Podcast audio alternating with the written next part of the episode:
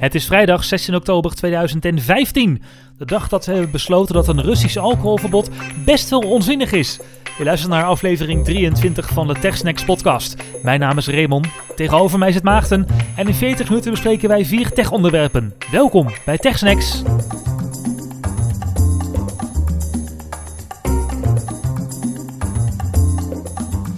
Een alcoholverbod voor Rusland. Welke geniale geest is daarop gekomen, Maarten? Want al die Russen stoken toch gewoon een eigen wodka? Ehm, hoezo dat? Want uh, dat stond namelijk uh, uh, op het internet en dan is het waar. Oh ja, nou ja, we hebben wel eens originelere intro's gehad. Maar goed, snel verder naar de follow-up. Want we hebben een vrij lange e-mail van Frans Jan gehad en hij heeft gereageerd op onze vorige uitzending. Vertel. Um, hij heeft gereageerd op het onderwerp. We hadden namelijk even over Achmea, die zeg maar korting gaat geven op de premies van bijvoorbeeld schadeverzekeringen. als op het moment dat zij jouw leven wat veiliger mogen maken met een brandmelder of jouw rijstijl in de gaten mogen houden met een gemodificeerde TomTom in jouw auto die jouw snelheden bijhoudt. Um, Francian reageert erop en gaat meteen los met het statement: uh, bedenk allereerst dat commerciële bedrijven die kortingen geven op basis van informatie of ieder andere vorm van korting, hè, bijvoorbeeld door een langdurig contract, dit nooit doen ten gunste van de klant. Ja, dat klinkt heel hard. Er zit natuurlijk bij commerciële bedrijven altijd een hè, commerciële drijfveer, dus daar ben ik het wel mee eens. Uh, met Frans Jan. Want zij, hij zegt namelijk, ze willen uh, immers ieder jaar meer verdienen. En zullen dus altijd, uh, zoals we al melden, in dit geval de premie verhogen voor degene die hè, dus niet toelaten dat de snelheid in de gaten wordt gehouden. En geen ja, kastjes in huis laat plaatsen door Achmea. Ja, of in de auto. Want door die kastjes kunnen die verzekeraars dus jou makkelijk in een risicogroep stoppen. Aan de hand van jouw persoonlijke gedrag en bijvoorbeeld je gedrag op de weg. Dat is het idee, toch? Ja, ja precies. Dan ga je eigenlijk je eigen risico's indekken, waardoor je uiteindelijk een groep overhoudt met een verhoogd risico. En dat is, uh, dat is best wel makkelijk uh, geld verdienen op die manier. Ja, hij, hij noemt een, een, voorbeeld van Essent, die in de zomer van 2014 energie gegarandeerd de komende drie jaar de energiekosten lager laat zijn. Alleen stap je wel hoger in. Dus ja, uiteindelijk uh, speel je toch een kiet en uh, krijg je helemaal geen korting. Kortom, commerciële bedrijven doen dus uh, vanuit een commercieel oogpunt dat soort dingen aanbieden. Dat is een goed punt. Aan de andere kant moeten commerciële bedrijven ook concurreren.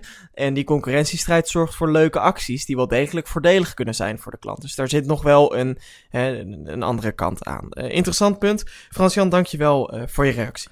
Dan hebben we nog een tweet van Joost. En Joost die reageert ook op ons item over verzekeraars en al dan niet korting aan de hand van data of andere profielen.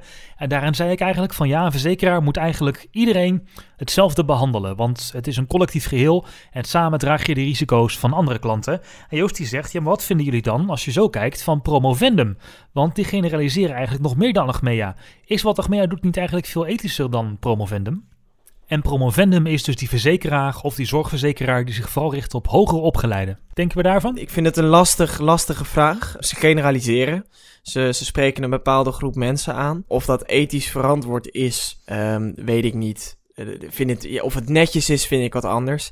Uh, mag je je als commercieel bedrijf richten op één categorie mensen? Ja. Mag je je als verzekeraar richten op één categorie mensen? Uh, ja. Kijk, als je iedereen wil verzekeren die, nou ja, hè, in, in, in Lutjebroek woont, waar nooit iets gebeurt. En als jij daar je inbraakverzekeringen wil slijten, ja, slim. Um, gaan mensen hem kopen? Dat wordt lastiger. Ja, maar Promovendum weigert dus niet mensen die laag opgeleid zijn, maar ze adverteren alleen met het feit dat zij voor hoog opgeleide zijn. Maar ze weigeren volgens mij geen mensen uh, actief. Ja, ze kiezen, ze kiezen duidelijk een doelgroep, maar dat vind ik niet zo erg. Dat vind ik, uh, hè, ja, dat, ik snap dat het commercieel interessant is. Wat Achmea doet, hè, die gaat zelf het klantenbestand eigenlijk polariseren. Dus die gaat zelf zeggen van, nou, wij bieden jou dit aan. Als je dit doet, ben je veilig, krijg je korting. Als je dit niet doet, uh, ben je niet veilig, ga je meer betalen. Dan chargeer ik het even, want dat meer betalen is nog niet aan de orde. Maar dat zit er wel aan te komen natuurlijk. Uh, dus ik vind dat daar wel een verschil zit. Goed, we gaan door met de met de laatste follow-up uh, van vandaag, waar ik, waarom ik behoorlijk met de grond gelijk ben gemaakt. Ik had namelijk een heel betoog tegen advertorials gehouden in de vorige aflevering van de podcast. Uh, die namen op vrijdag op en die aflevering kwam dus op zaterdag online. En wat kwam er zaterdag online op de site waar ik voor werk? Een sponsored ja, post. Ja, ja, ja, daar ging jij even, moest jij even door het stof. Ja, hoe ga ik dit uitleggen? Goed, het was dus geen advertorial. Nee, het was een gesponsord artikel. Wat is het verschil tussen een advertorial en een gesponsord artikel dan? Nou, dat is eigenlijk heel simpel. Bij een advertorial gaat de adverteerder over de inhoud van de tekst.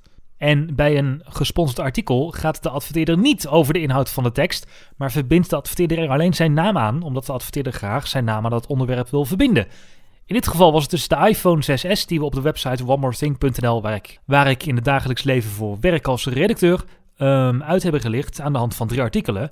Met daarboven en daaronder de boodschap: Ben je overtuigd van de iPhone 6? Je kunt hem hier bij Vodafone vooruit bestellen. Maar Vodafone heeft zich niet bemoeid met de inhoud van de artikelen. Dus in dat opzicht is het geen editorial, maar een gesponsord artikel, omdat Vodafone gewoon zijn merk aan de iPhone 6S wilde verbinden op een invloedrijke website over het merk Apple.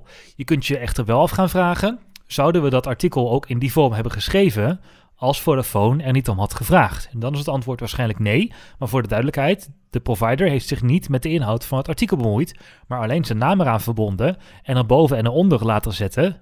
Hè, spreekt dit je aan? Weet dan, bij Vodafone kun je hem door hier te klikken vooruit bestellen. Een subtiel verschil, maar wel een verschil. Ja, hoe lul je een banaanrecht? Hoe lul je een banaanrecht, Raymond? Ik, uh, ik vind dat je gewoon... Uh, ja, even op je, op, je, op je plaats bent zetten. Dat vind ik wel grappig. Ja, nou, weet in ieder geval, het was geen artikel waar de adverteerder over de inhoud van de tekst gaat. En het eerste artikel waar een adverteerder over de inhoud van de tekst gaat, moet op omt.nl nog verschijnen. Tot nu toe niet gebeurd, geen editorial. Follow-up gesloten. We gaan, we gaan het eerste onderwerp uh, behandelen. En we gaan het hebben over de iPhone 6S, want uh, die heb jij sinds een week. Ja, precies een week ook nu we dit opnemen. Zeven dagen. Vorige week vrijdag was de verkoopstart in Nederland. En uh, ik heb hem nu in mijn hand, mijn iPhone 6S. Oké, okay, en jij Force Touch, oh nee, 3D Touch er al lekker op los? Ik 3D-touch erop los. Het is een review model van Apple. Um, dus ik heb zelf de kleur niet mogen kiezen. Dus het is een rosé gouden. Oh, oké. Okay. Op zich best een aardig kleurtje. En uh, hij heeft 128 GB geheugen. Dus uh, ik zal geen, geen ruimte nee. tekort hebben. Maar jij kwam van een 5S. Want jij was altijd helemaal lyrisch over het formaat 5S. Want oh, dit is zo fijn. En zo klein. En zo handig. En makkelijk. En oh, Team 5S. Oh, wat fijn. um, sta je dan met je 6? formaat iPhone. Ja, ze, als ze nou een 6C hadden uitgebracht, had ik die genomen van 4 inch. Maar goed, het is dus wel even wennen hoor. Ik ben dus inderdaad de 4 inch 5S gewend. En dan die 0,7 inch erbij is toch even wennen. De eerste dag dacht ik echt van, ah, hoe moet ik in godsnaam aan deze iPhone gaan wennen? Met, uh, ik kan net met mijn vinger net niet lekker bij het hoekje waar uh, je tussen emoji en hoofdletters kunt wisselen. Dus bij een shift toets bijvoorbeeld. Dat was de eerste dagen echt wel even wennen. Maar op een gegeven moment ben ik een beetje aan het formaat gewend, formaat gewend geraakt. En heb ik ook wat trucjes ontdekt waardoor ik de telefoon iets meer ja, richting mijn vingers push. Waardoor ik dan wel in het, in het knopje van de zijkant kan. Dus um, het gaat wel goed. En ja, het grote scherm, het heeft ook wel zo zijn voordelen. Kijk, hier, daar, daar heb ik je al uh, zeker een jaar van proberen te overtuigen. Dus wat, wat ervaar jij nou als voordeel van het grote scherm? Als op, je, op nummer 1, op plaats 1, wat zou je daar Plaats 1, niet responsive sites zijn ineens een stuk leesbaarder. Dat vind ik een, uh, een aardig voordeel. Um, ik uh, kijk veel op websites die, ja, het zijn uh, hobbymatige websites van mensen of persoonlijke blogs die ik wel eens lees van mensen. En ja, die hebben gewoon geen responsive website. En op die 4,7 inch merk je dan toch dat een niet-responsive site net wat lekkerder leest um, dan op een 4-inch iPhone. En bij games, ik heb de uh, afgelopen weken wat games uh, geprobeerd en gereviewd. En daar merk je ook wel dat het uh, echt fijn is dat je wat meer real estate hebt. Vooral bij een race game, daar zag je meer van de baan aankomen. En dan kon je verder vooruit kijken. En dat vond ik wel fijn. Maar goed, het is dus even wennen. Maar okay. ik denk dat ik, dat ik aan dit formaat 4,7 inch wel kan gaan wennen. Ik heb er trouwens een hoesje bij, omdat het een, een roze gouden was. Heb ik er een middernachtblauw hoesje bij genomen. Dus als ik op een, op een gelegenheid kom waar roze gouden iPhones niet gewaardeerd worden, dan uh, doe ik het hoesje erop. Middernacht blauw, dat is uh, heel mooi. Uh, heel donkerblauw. Oké, okay, eh, we gaan het even hebben over 3D Touch, want dat is nieuw. En ik ben wel benieuwd wat jij daarvan vindt. Want ik, ik, ik uh, zat te denken aan het force touch op mijn Mac en dat heb ik al eerder genoemd. Het is voor mij heel erg zoeken. Wanneer kan ik force touchen en wat niet? Gaat dat op de iPhone natuurlijker met 3D touch, waarin je dus verder kan drukken uh, dan gewoon touchen op je scherm, maar dat dat scherm dus echt drukgevoelig is geworden. Nou, het gaat inderdaad een stuk makkelijker omdat je bij ja, 3D-touch toch een aantal basisbeginselen hebt. Dus je kunt op uh, alles peek en pop, dus een preview bekijken van een foto of een link is universeel doorgevoegd eh, binnen iOS. Dus dat kan zowel binnen de Twitter-app, iemand die een linkje twittert, als in Safari op een linkje wat je, eh, waar je op tikt. En natuurlijk de app-icoontjes. Ja, je iPhone bestaat eigenlijk alleen maar uit app-icoontjes. Ja. Dus als je op een app-icoontje voor eh, 3D toucht of hard drukt, dan zie je al snel wat de mogelijkheden zijn. Maar binnen die apps bevindt zich eigenlijk ook, bevinden zich eigenlijk ook de beperkingen.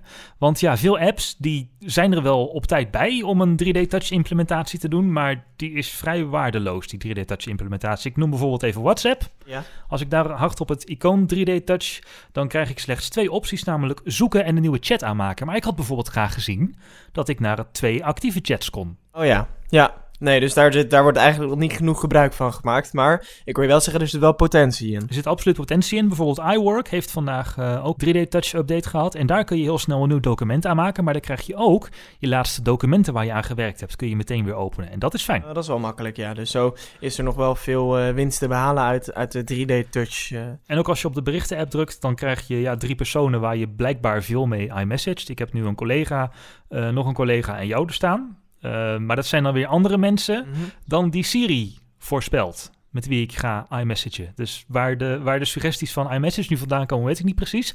Ook leuk heb ik ontdekt foto's. Op het foto's-icoon kun je eh, 3D-touchen om een selfie te maken, je recente foto's te kijken, maar ook om een jaar geleden terug in je fotorol te gaan. Een soort van timehop functionaliteit, zeg maar. Ja, ja.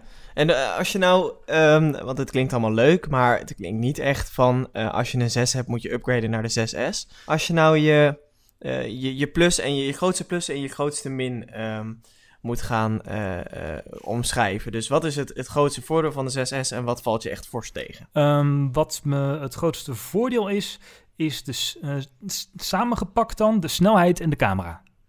De camera is echt, een, zeker vergeleken met de 5S, met de 6 eh, durf ik het niet te zeggen, maar waarschijnlijk ook wel, echt een enorme update. Ik, was, eh, ik heb eh, wat selfies gemaakt, dat zag er een stuk beter uit door de 5 megapixel selfie camera en ook ehm, door het scherm wat nu een soort ja, retina True Tone flits wordt. En 4K video is echt een uitkomst als je eh, nog wat in video wil kroppen bijvoorbeeld. Dus hè, je hebt een video opgenomen, maar je wil er eigenlijk maar één stukje uitpakken. Nou, dan he- heeft, geeft 4K je een stuk meer pixels om mee te werken. Dus de camera valt mij echt ja, positief op. En dat is ook gewoon iets wat je veel aan de smartphone gebruikt. Dus een ja, goede camera is altijd welkom. En het ding is echt bloedsnel. Die A9-chip, man, dat race. Ja, zeker in vergelijking met een 5S. Ja, daar zat een A7-chip in. Eh, Touch ID is sneller, apps openen sneller. Ja, eh, zeker vergeleken met de 5S is dit, een, eh, is dit een aardige upgrade. Wat me dan weer tegenvalt, is de accuduur. Oké, want? Die is niet echt heel veel beter dan de accu van de 5S, heb ik het idee. Hij is nog steeds even snel leeg. Ik kom net wel, net niet de dag door als ik een hele dag niet laat. Eh, mm, mm, mm. Die A9-chip zou zuiniger zijn, maar ik merk er niet echt heel veel van.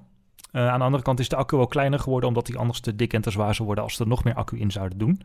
En ehm, ik ben getroffen Oh. door Chipgate. Chipgate.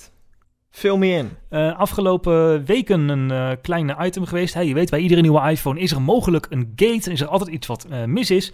Vorig jaar was het Bandgate en dit jaar is het Chipgate. En dat komt omdat Apple de A9-chip van de iPhone zowel door Samsung als door TSMC, Taiwan Semiconductor Factory, geloof ik, laat maken. Ehm, en de chip van Samsung die is iets minder zuinig dan de A9-chip van TSMC. Dus de accuduur verschilt per iPhone een beetje. Oeh. En ik heb dus een Samsung-chip in mijn iPhone zitten. Eh, aanvankelijk werd ervan uitgegaan dat eh, het maar liefst 2 uur, nou ja, 1 uur en 50 minuten in accuduur zou kunnen schelen. Mhm.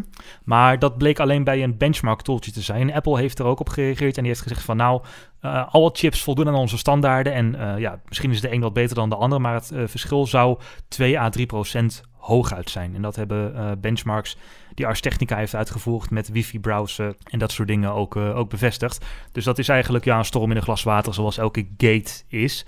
Maar eh, toch even het vermelden waard dat de accu, ik had er meer van verwacht. Dus ehm, pluspunten dan de camera en de snelheid en de accu is het minpunt. Ja, en over Force Touch ben ik dus nog niet helemaal uit. Aan de ene kant is het wel leuk dat apps nu bepaalde functies hebben die je door middel van Force Touch kunt doen. Maar er zijn nog niet echt dingen waarvan ik denk, oh, dit gaat mijn dagelijkse leven en mijn dagelijkse werk met mijn iPhone zo veranderen. Daarvoor zullen ontwikkelaars echt nog even hun best moeten doen. Maar goed, dat kan nog komen. Zeker. Eh, we gaan snel door, want eh, het Microsoft Event. We zijn wat laat met de duiding, maar we gaan het toch doen. Eh, want Microsoft heeft allemaal nieuwe gave spullen. En Microsoft eh, is eh, met zijn grote return bezig. Ja, echt hè. Het, uh, eerst was het altijd een beetje een event waar Steve Ballmer developers, developers, developers stond te roepen. wie kent het niet? Maar ik was nu toch wel onder de indruk hoor van de speel die Microsoft heeft aangekondigd. Ja, het is, um, het is echt uh, grandioos. Ze hebben um, nieuwe Surfaces. Ze hebben een nieuwe soort van hybride laptop. dat, goed, ik zal zo het verschil uitleggen. Het heeft vooral met de grafische chip te maken. Um, ze hebben nieuwe telefoons en ze hebben een mooi budget telefoontje gelanceerd. Maar dan ook echt budget budget. Want die is in Amerika straks eh, beschikbaar voor maar 139 dollar. Dat is de Lumia, Lumnia 550. En die heeft uh, een aantal mooie specificaties. 4,7 inch is het scherm. Dus een, eh, een iPhone 6. Um, heeft een resolutie van 27 met 1280. Nou, zo degelijk. Een 5 megapixel camera achter en een 2 megapixel voor. 8 gig opslagruimte uitbreiden met een micro SD kaart. Een 1.2 GHz quad-core Snapdragon 210 processor. Ja, ja. En 1 gigabyte werkgeheugen die de boel gaat aansturen. Ja, en 1 gigabyte is voor Windows Phone meer dan genoeg hoor. Ja, en het draait dus het nieuwe Windows 10. Ja, up-to-date. Aardige specs. 139 dollar. Veel bang voor de buck, zoals ze in de VS zouden zeggen. Grote broertjes uh, zijn ook uh, gelanceerd. De Lumia 950 en 950 XL. de nieuwe uh, topline toestellen van Microsoft gaan nog steeds minder kosten dan een iPhone. Namelijk uh, 5,49 dollar uh, voor de, de 950 en voor de XL-versie 6,49. Zit uh, 3 gig werkgeheugen in. Uh, de schermgrootte zijn 5,2 inch en 5,7 inch. het heeft een, die XL-versie die heeft een, een octa-core processor. 8 cores dus uit mijn hoofd. Ja. En um, die 950 die draait een hexa-core processor.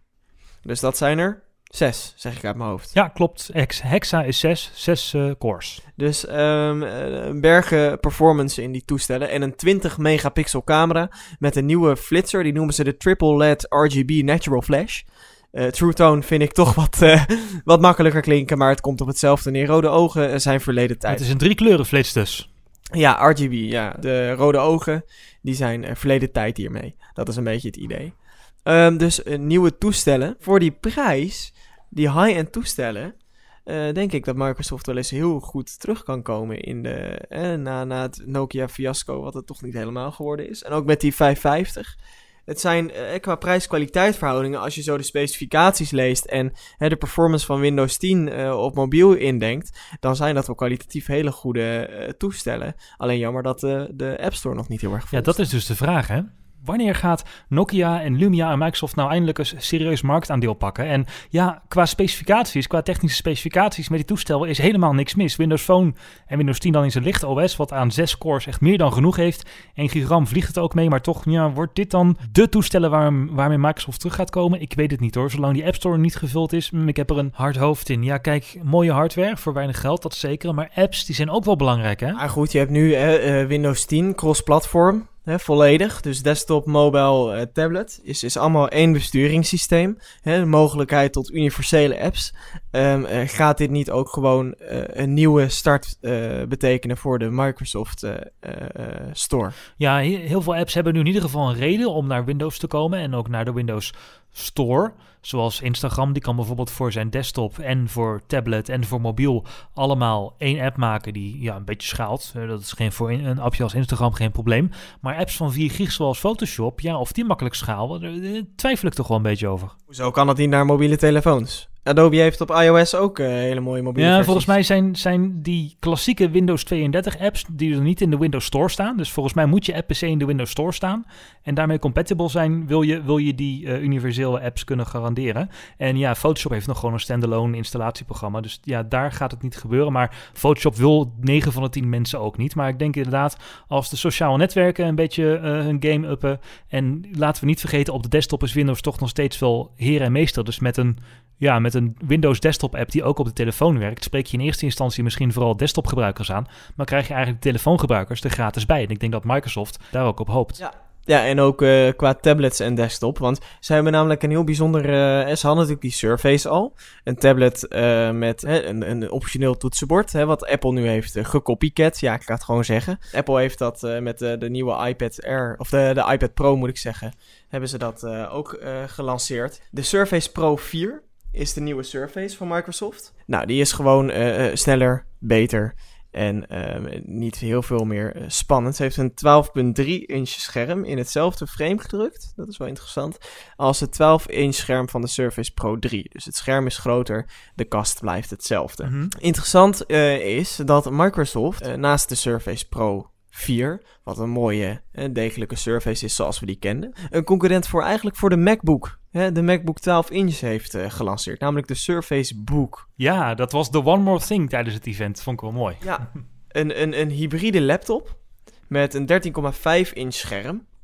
En uh, dat is dus los te koppelen. Nou kenden we die wel eerder van HP en zo. Uh, ik was er nooit zo weg van. Maar Microsoft heeft voor een hele mooie uitvoering gekozen. En uh, naast hè, gewoon een type en een toetsenbord, of een toetsenbord en een muisfunctionaliteit op die, um, die stand, zeg maar, op dat toetsenbord, zit daar ook een grafische chip in verwerkt. Ja, dus als je de tablet hebt, dan heb je gewoon ja, de, de onboard grafische chip. Maar in, in het toetsenbord zit dus een extra accu. En een extra grafische chip. Ja, ja en uh, twee USB 3.0 poort en een SD-kaartslot. Uh, dus dan wordt ineens zeg maar de, de, de, de schop onder de kont die die tablet nodig heeft om net wat meer te kunnen. Dat die ook voor een desktop ge geschikt is. Dat komt ineens uit dat toetsenbord. Wat natuurlijk eigenlijk wel ontzettend handig is als je hem ook als desktop wil gaan gebruiken. Maar is het nu een laptop of is het nu een tablet? Wat is nou de hoofdfunctie? Ik denk laptop, hè? Ja en nee, ik denk het ook. Ik denk dat laptop de hoofdfunctie zal zijn, ook mede vanwege de accu. Uh, dat mensen hem gewoon vaker als laptop gaan gebruiken. Ja, want als je hem los hebt op het scherm, dan gaat hij maar drie uur met accu mee. Zonder het, dus de extra accu die in het toetsenbord zit. Ja, dus dat is niet zoveel. Uh, maar dit is natuurlijk wel de perfecte machine voor Windows 10. Met die verschillende interfaces voor touch, voor uh, desktop. Ja, absoluut. En dus het is de perfecte machine voor een besturingssysteem, hè, wat uh, zowel versies van software kent wat zich met de vingers laat bedienen, als met muis en toetsenbord. Ik denk dat, en dat geldt voor zowel de Surface Book als de Surface Pro, dat de grootste uitdaging opnieuw de software zal zijn. Uh, of je, zeg maar dat je niet hetzelfde als Windows 8 krijgt, dat het een soort van software wordt met identiteitscrisis en dat het het allebei net niet is. Het moet het allebei 100% zijn, willen deze apparaten gaan slagen. Want anders is het toch of schipper aan de ene kant of schipper aan de andere. Maar dat vind ik interessant dat je dat aanhaalt. Want is het eigenlijk wel 100% een goede tablet en 100% een goede uh, laptop? Is dit apparaat, die Surface Book, eigenlijk niet gewoon in hardwarevorm wat Windows 8 in softwarevorm was? Want volgens mij is het niet een hele goede laptop. Het is vooral een hele dure laptop met uh, mm, redelijke specificaties, maar echt, echt, echt heel duur. 1700 dollar begint hierbij, heb je het instapmodel.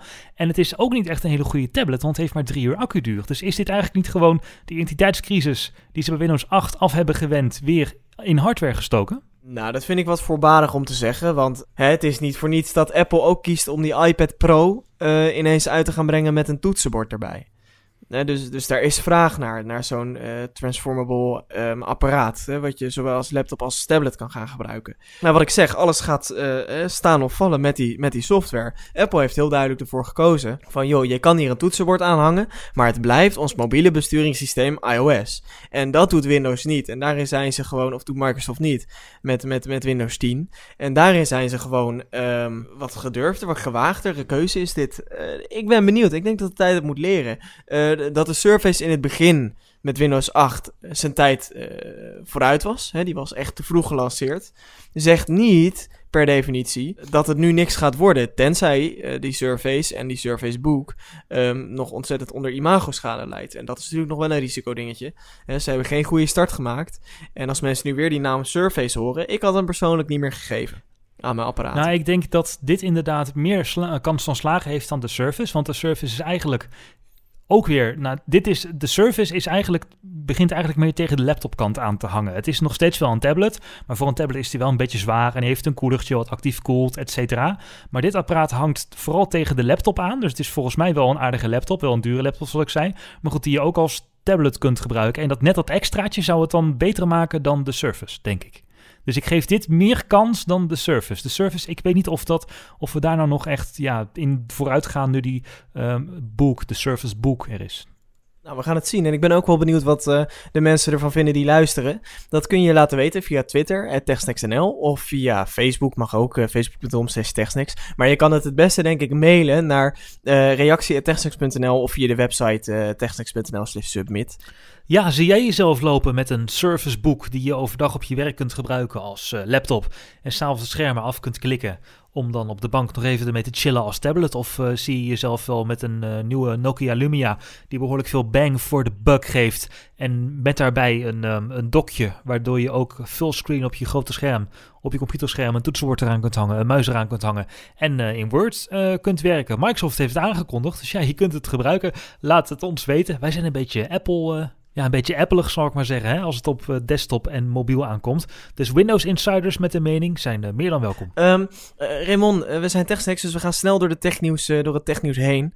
Um, we gaan het hebben over de Facebook-app, want um, ik sprong een, gat in de lucht, want ik heb hem een paar weken geleden verwijderd. De Facebook-app, die vreet accu en Facebook gaat er wat aan doen. veel mensen hebben de Facebook-app namelijk verwijderd, omdat je sinds iOS 9 op de iPhone kunt zien welke app het meeste accu gebruikt. En als je bij Facebook ook hè, het verversen op de achtergrond uit had gezet, bleek alsnog zo te zijn dat dat ding op de achtergrond bezig was. Dus ja, hoe ze dat nou voor elkaar hebben gekregen. Ja, dat is mooi hè. De mensen klagen echt al jaren, wordt er steen en been geklaagd over die Facebook-app die maar accu zuigt. En mensen kunnen er de vinger niet op leggen. En Facebook zegt, nee hoor, er is niks aan de hand en we doen helemaal niks geks. En het ligt aan jou. En nu kun je met iOS 9 zien hoe het echt gaat. Dus hoe het ook echt in de achtergrond uh, de accu, uh, het accuverbruik is. En nu zegt Facebook ineens, ja nee, maar we gaan het wel fixen. En het komt dus omdat je in iOS 9 zowel kunt zien hoeveel accu een app gebruikt aan de voorkant van de app.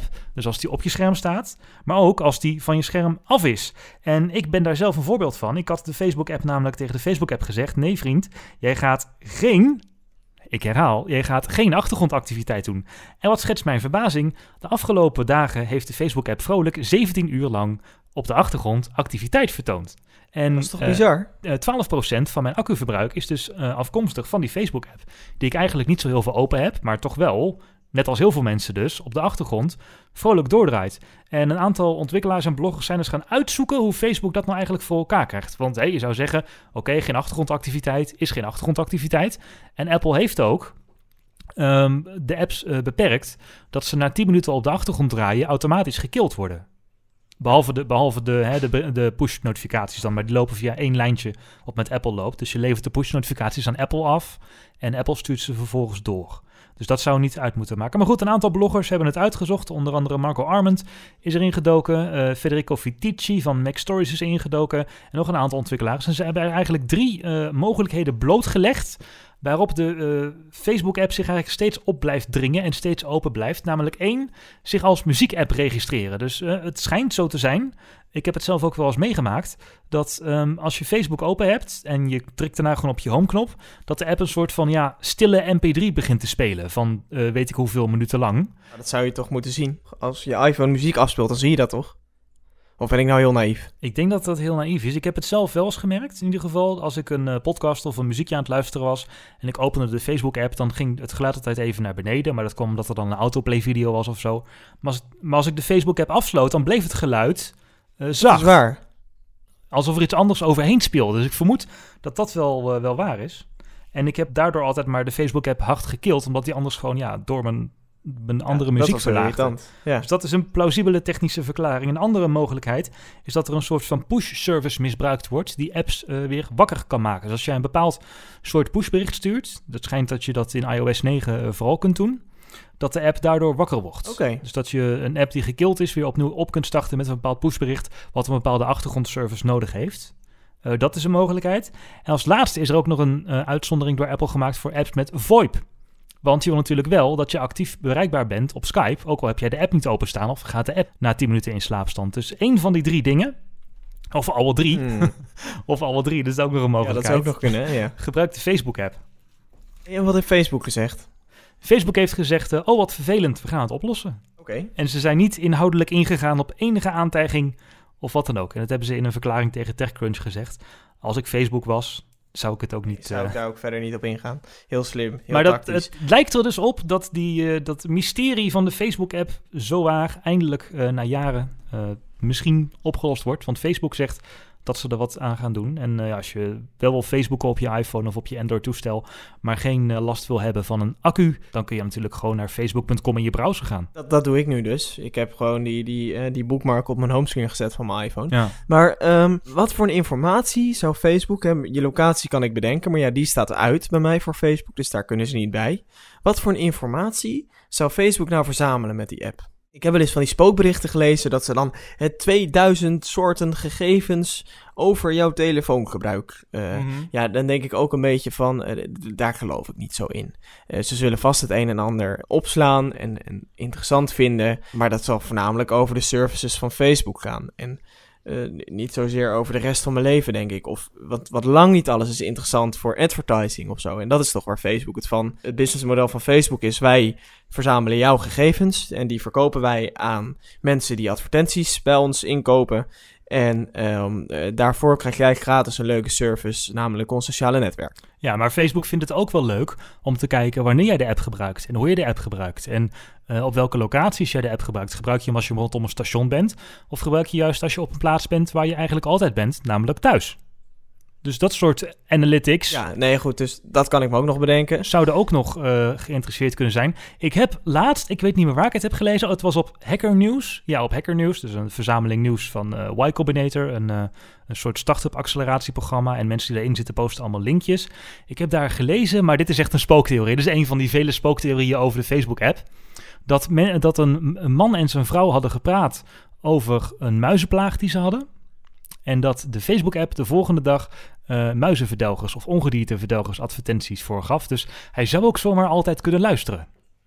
Ja, nou, dat kan. En op dat bericht reageerden mensen dan weer van: Ik heb het zelf ook meegemaakt en bla bla. Maar goed, daar zijn dus ook andere verklaringen voor. Want als jij een muizenplaag hebt, hebben de buren het waarschijnlijk ook. En misschien heeft de buren wel gegoogeld of op Facebook gezocht ja. naar een muizenverdelger. En kan Facebook zien aan de hand van jouw locatie van: Oh, in dat blok is op een uh, ongedierteverdelger gezocht. Dus dan zullen alle mensen in dat blok daar misschien wel last van hebben. Dus dan kan ik potentieel daar advertenties aan serveren. Maar op zich vind ik het wel een interessante theorie. Ik zou het eigenlijk eens moeten testen, maar ik heb geen idee hoe. ja, nee, ja, dat vind ik ook lastig inderdaad. Maar wat moet zo'n app inderdaad constant op de achtergrond, vraag ik me ook af. Want ja, dus... dat, is inderdaad, dat is inderdaad wat ik me afvroeg. Want ik denk, ik kan me voorstellen, uh, sommige dingen zijn interessant om te weten voor je advertising. Sommige dingen zijn interessant om te weten voor je app. Maar wat dan als je zo lang op de achtergrond open blijft? Uh, wil je weten hoe snel je mijn accu leeg kan trekken? Of um, ik snap het niet zo goed. Dus, maar jij hebt er ook geen echte verklaring voor. Ik vind het ook opmerkelijk als ik de Facebook-app open en ik refresh, dan duurt het ook nog wel even voordat er al staat, zeg maar. Dus het is niet dat hij meteen je hele feed op de achtergrond blijft refreshen, lijkt me. Dus ja, wat, waar ze het nou voor gebruiken, weet ik niet. En dingen als push-notificaties zijn best goed geregeld binnen iOS in ieder geval. Want ja, je stuurt een pushbericht naar Apple en Apple zorgt ervoor dat zij namens het enige lijntje wat altijd open staat op je iPhone, namelijk het lijntje naar de Apple server, dat pushbericht aflevert. Dus je hoeft zelf als app niet om de menu te gaan kijken, oh, is er al een bericht? Is er al een bericht? Is er al een bericht? Nee, het kan gewoon over die ene connectie die open staat met de Apple servers. Dus, hmm, ja, bijzonder. Ja, dat moeten we misschien maar eens gaan uitzoeken, want het is toch wel interessant hoe die app nou, ja, wat die app nou op de achtergrond doet. En ik zal eens kijken of er al meer mensen zijn die daarover geblogd hebben misschien. Uh, wordt ongetwijfeld vervolgd. Ik ben ook benieuwd of onze luisteraars last hebben van een Facebook-app die op de achtergrond je accu leegt. Als je iOS hebt, kun je het heel makkelijk checken. Namelijk via uh, instellingen. Dan ga je naar uh, als je iOS 9 hebt, er zit batterij. En dan zie je onderaan onder het kopje batterijgebruik een aantal uh, statistieken. Waarom we de afgelopen 24 uur en de afgelopen 7 dagen. En je tikt op de afgelopen 7 dagen. En daarna tik je op het klokje wat ernaast staat. En dan zie je bijvoorbeeld dat de Facebook-app een aantal uur op het scherm heeft gestaan. En een aantal uur op de achtergrond. En als je dan op het icoon tikt, dan zie je ook wat die app uh, dan heeft gedaan. Bij mij staat er bij Facebook bijvoorbeeld audio en achtergrondactiviteit. En ik ben benieuwd wat er bij jou staat als luisteraar. Laat het weten via reactie.techsnacks.nl of techsnacks.nl slash. En een tweet naar TechSnacks mag natuurlijk ook. Het is TechSnacks, de tech-podcast waarin we vier onderwerpen in 40 minuten behandelen. En we hebben als laatste onderwerp deze week een heel speciaal onderwerp. Namelijk, we gaan alle twee een app tippen die we vinden dat jij als luisteraar niet mag missen. En Maagde die steekt van wal. Ik heb er één uh, gevonden. En uh, die heet Paus. Paus, halleluja. Uh, en dan niet als in uh, die man met die, met die meid erop in het Vaticaan. Maar paus in de zin van het Engelse woord voor pauze. dat is van de makers van Monument Valley. Een van de, ja, naar mijn mening, mooiste games uh, die je op iOS kan vinden. Pauze, het, het is een beetje. Um, Oké, okay, dit gaat wat zweverig klinken. Maar het is een, een app die je even wat rust geeft. Die je even wat. Uh, als je een drukke dag hebt of zo op kantoor. Dat je even een pauze kan nemen. En deze app dwingt je, en dat vind ik wel heel erg mooi, uh, door, je, je, moet je oortelefoontjes inpluggen en je krijgt een hele simpele opdracht, namelijk het volgen van een bolletje een gekleurd, gekleurd bolletje. eh, ja, het lijkt een beetje een inktvlek. eh, die je over je scherm moet slepen. En met rustgevende muziek ehm, zorgt ervoor eh, dat je dus... Je moet focussen op één ding. En op een gegeven moment vragen ze om je ogen dicht te doen... en dan rustig over je scherm te blijven bewegen met je duim. En dan ben je daar zo mee bezig. Nou ja, dat je echt wel even eh, rust vindt. Je moet luisteren naar die muziek en een beetje getingel en getangel. En je wordt er echt een beetje rustig van. Eh, de app kostte 1,99. Eh, is dus te vinden in de App Store. We zullen het linkje in de show notes opnemen. Eh, pauze in de zin van het Engelse woord voor pauze. Dus eigenlijk maakt die app een soort van kat van je die even met een bolletje wol moet spelen. Om even een mooie Ja, relaxation at your fingertip. Dat is eh, de, de tagline die daarachter staat. Het is, eh, het is heel simpel. Je moet je focussen op één taak en daarmee even je hoofd leeg Ja, misschien interessant als je geen Apple Watch hebt, want die zegt natuurlijk ook eh, om de zoveel uren, je moet even een rondje lopen. En tijdens het rondje lopen heb ik ook gemerkt, kun je best wel even ha, ademen en tot rust komen. Maar ja, als je geen Apple Watch hebt, dan is dit misschien wel... Je kunt het ook wel heel makkelijk negeren, hè? want hij stuurt je pushberichten, neem ik aan. Eh, nee hoor, nee hoor, dit kan je helemaal zelf opstarten. Je kan ook bedenken hoe lang je je pauze wil houden. En je kan dus ook de moeilijkheidsgraad instellen. Dus hoe langzaam jij ehm, eh, over dat scherm moet gaan bewegen. Want anders word je wel even gecorrigeerd eh, dat je te snel over dat ding gaat. Dus je kan het ook niet afraffelen. Oké, maar je kunt niet zeggen, stuur mij, stuur mij elke twee uur een push dat ik even moet pauze. Nee, dat, eh, dat zit Ah. er nog niet in. Eh, wie Leuk weet voor versie 1.1. Maar het is, het is echt, ik ben helemaal niet zo zweverig, maar het is echt een leuke app eh, aan te raden.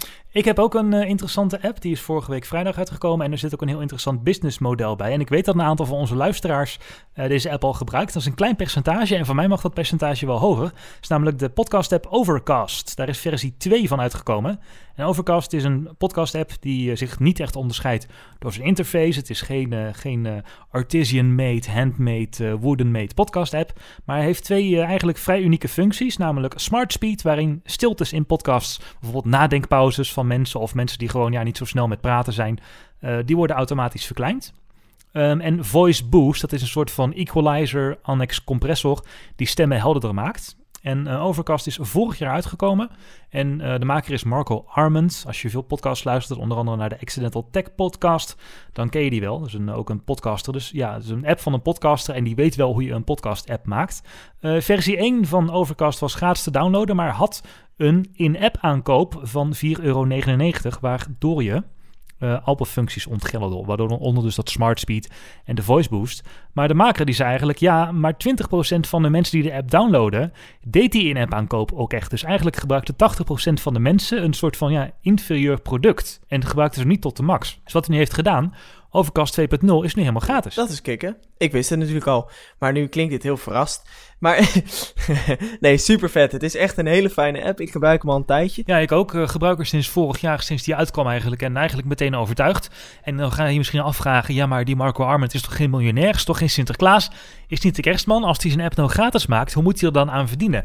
Nou, hij heeft wel degelijk een optie ingebouwd om een donatie te doen. Dus om maandelijks 1 euro of 1 dollar te doneren aan hem voor het gebruik van die app. Dus dan kost die appje ongeveer 12 dollar of 12 euro per jaar. En daar steun je de ontwikkeling dan mee, zodat hij... Uh, uh, ontwikkeld blijft worden. En ik vind het een heel interessant experiment hoe dat nou uit gaat pakken. Overcast dus, nu helemaal gratis in de App Store. Oh, en één ding wat ik nog moet vermelden over het gebruik van Overcast. Als je naar TechSnacks luistert met Overcast, zet dan Voice Boost uit. En dat klinkt misschien heel raar. Hm, hoezo zou je die functie die stemmen beter verstaanbaar maakt uit moeten zetten? Maar wij doen die functie eigenlijk zelf al. Die functie is uitgevonden omdat een heleboel podcastmakers, die nemen gewoon een Skype-call op, zeg maar, en die zetten ze online. Maar wij bewerken onze podcast nog wat na, gooien een equalizer erover, maken de stemmen even hard, et cetera. Waardoor wij dus eigenlijk het werk al doen wat die app normaal zou doen. En als je dat Voice Boost aan gaat zetten bij deze podcast, dan gaat het er eigenlijk alleen maar slechter op klinken. Als je het hebt gedaan, probeer het maar eens met Voice Boost uit. Is net zo goed verstaanbaar, net zo hard, maar het klinkt wat natuurlijker dan, omdat je niet effect op effect gaat stapelen. Nogmaals, Overcast, warm aangeraden. Uh, even twee tips. Binnenkort komt er misschien een speciale uitzending en uh, een speciale podcast over podcasts. Maar daarover later meer. Ja, hey, pst, Want Maarten, niet uh, spoileren, hè? dat zouden we geheim houden. Ja, ja.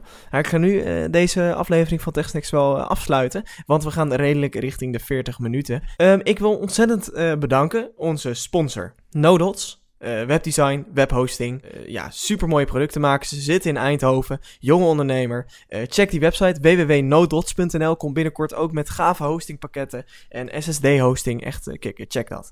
Um, die wil ik ontzettend bedanken voor de bandbreedte van de TechSnacks podcast. Je kunt ons volgen op Twitter, TechSnacksNL.